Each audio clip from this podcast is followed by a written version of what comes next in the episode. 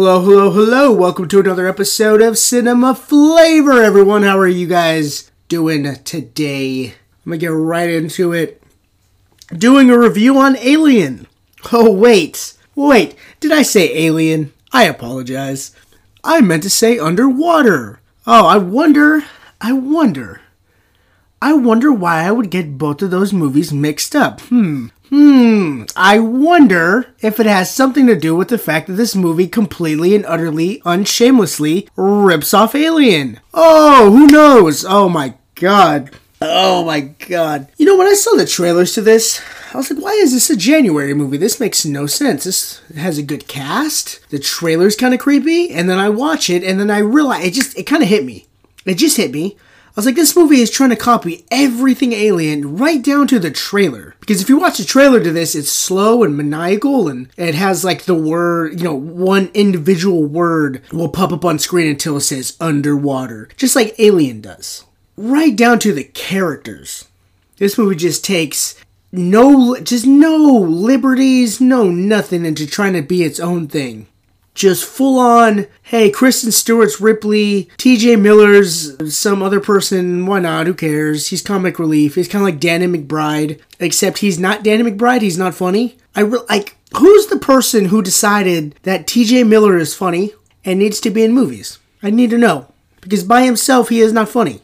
Look, I'm getting I'm getting off track already. Let's start with the fact that th- this movie looks weirdly expensive in a lot of ways, considering one, it's supposed to be shot underwater, which we get a lot of that. There's a lot of water, but two, even the way it copies like the the environment right? Look in alien it was a spaceship. Here it's a it's still a space station except it's just underneath the ground. You know the premise of the movie is that um there's this drill that's drilling into the mariana trench. And uh, uh the, this company uh Ty, Tidian Tidian something Weyland who you know what I mean it's the same. It's a big corporation that they're all working for and, and Kristen Stewart and all her co-workers are down there and something happens right? There's not it's not an earthquake but there's these big humanoid creature things that are going bump in the night and considering they're down in the middle of the ocean there's no there's no way to call for help. There's there's nothing you can do. You know what we gotta do? We gotta suit up.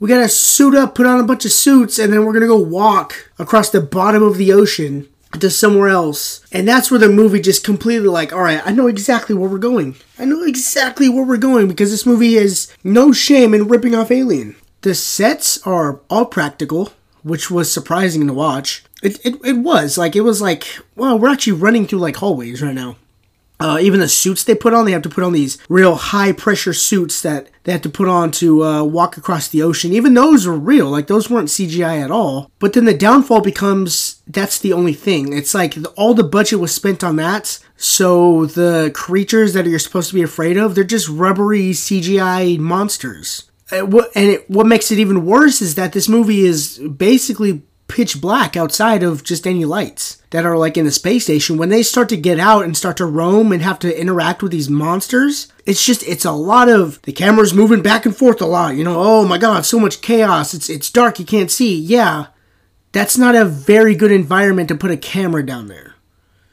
Okay it just doesn't it doesn't work. It works in alien because they're in space. They can't go out anywhere here, you kind of can. I mean, sure, you're underwater and you can't breathe and there's a lot of pressure, but the, even though the movie establishes it can do that, it just always kind of feels like, nah, we're kind of just playing by our own rules, you know. Uh, you know what, this scene, this character is gonna die because too much pressure, but then the characters around them are gonna be fine because, hey, they're the main cast. It, that's the way it treats it. I really did not have a lot of fun watching this. It just, it, to me, it just felt like do you guys remember that movie Life that came out a couple years ago with like Jake Gyllenhaal and uh, Ryan Reynolds? It just it's like that.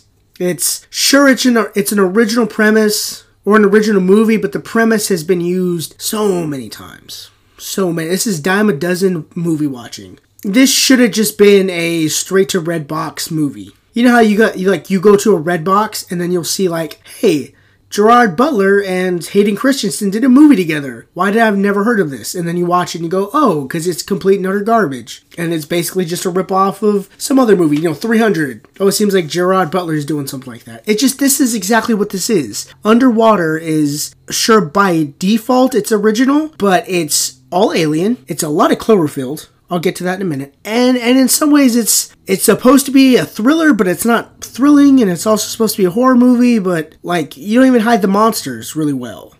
And the time that you don't see the monsters is when you're supposed to see them because they're attacking you.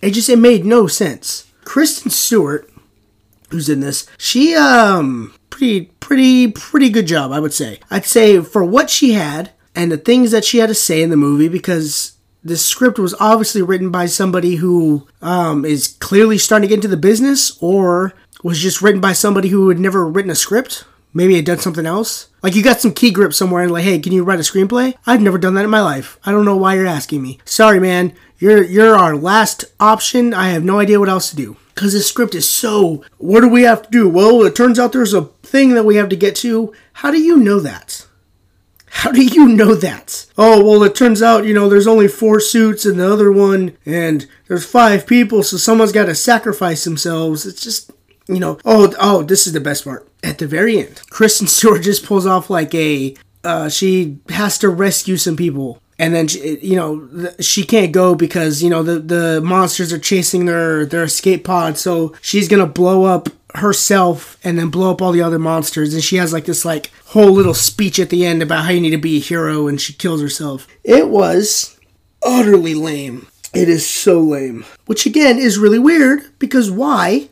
Why make this? Seriously how how does a movie like this ever get made? Like how does no one go okay we don't really have a very good script. This this clearly isn't a very good thing. This movie is so blatantly ripping off alien but we have a crew, I guess. I don't know. Maybe they sunk some money into it, and then halfway through, something happened, production happened, and they had to finish whatever they had, and so they did that. And then dumped this movie in January in hopes that maybe it'll, it'll lose money so they could write it off as tax. Because it's really weird.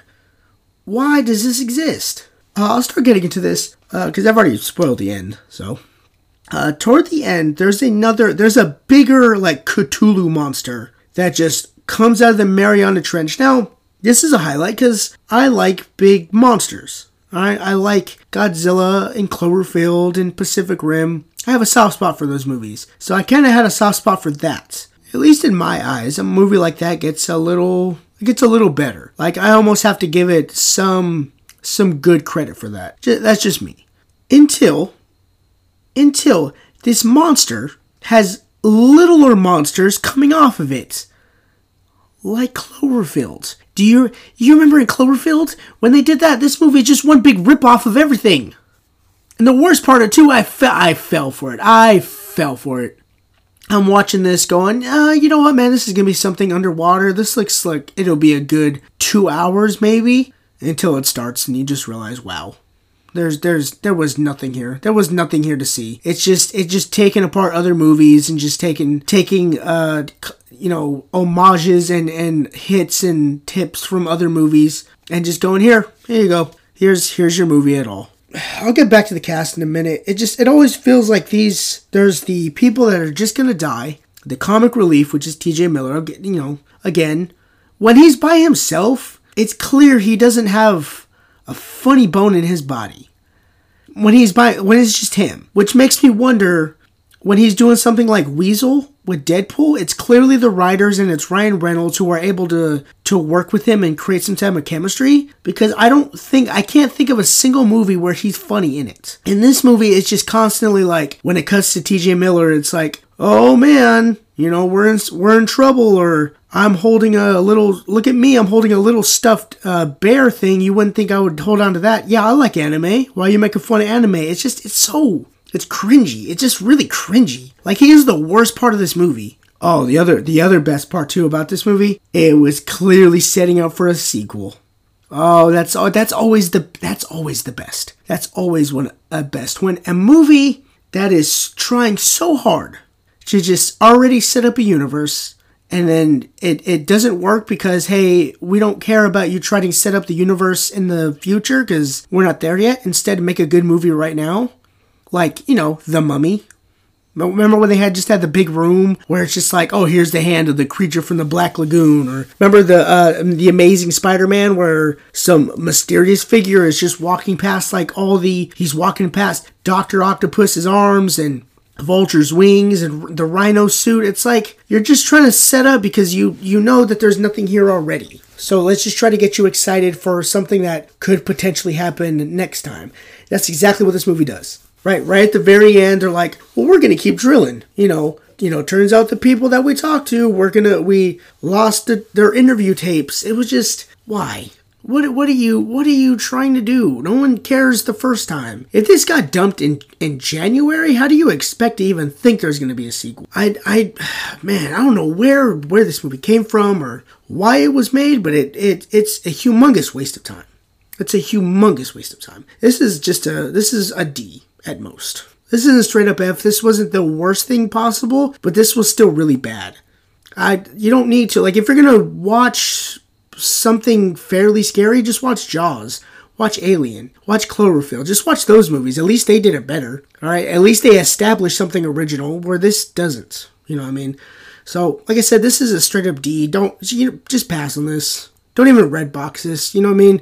Like I said, it's the same thing. You've seen it just it's a dime of a dozen movies that you're gonna see this in a Walmart bin within the next two to three years and it'll play on TV all the time. That that's what it's gonna be. That's it. Sorry underwater, but you are a straight dud. Alright guys, uh, that was my thoughts on underwater. Please go to TikTok, go to Twitter, go to Instagram. Go check out all our cool content on there as well. And then go to Spotify, Apple Podcast, and Google Podcast to check out all our episodes past and present. All right, guys, I will talk to you guys very, very soon. See ya.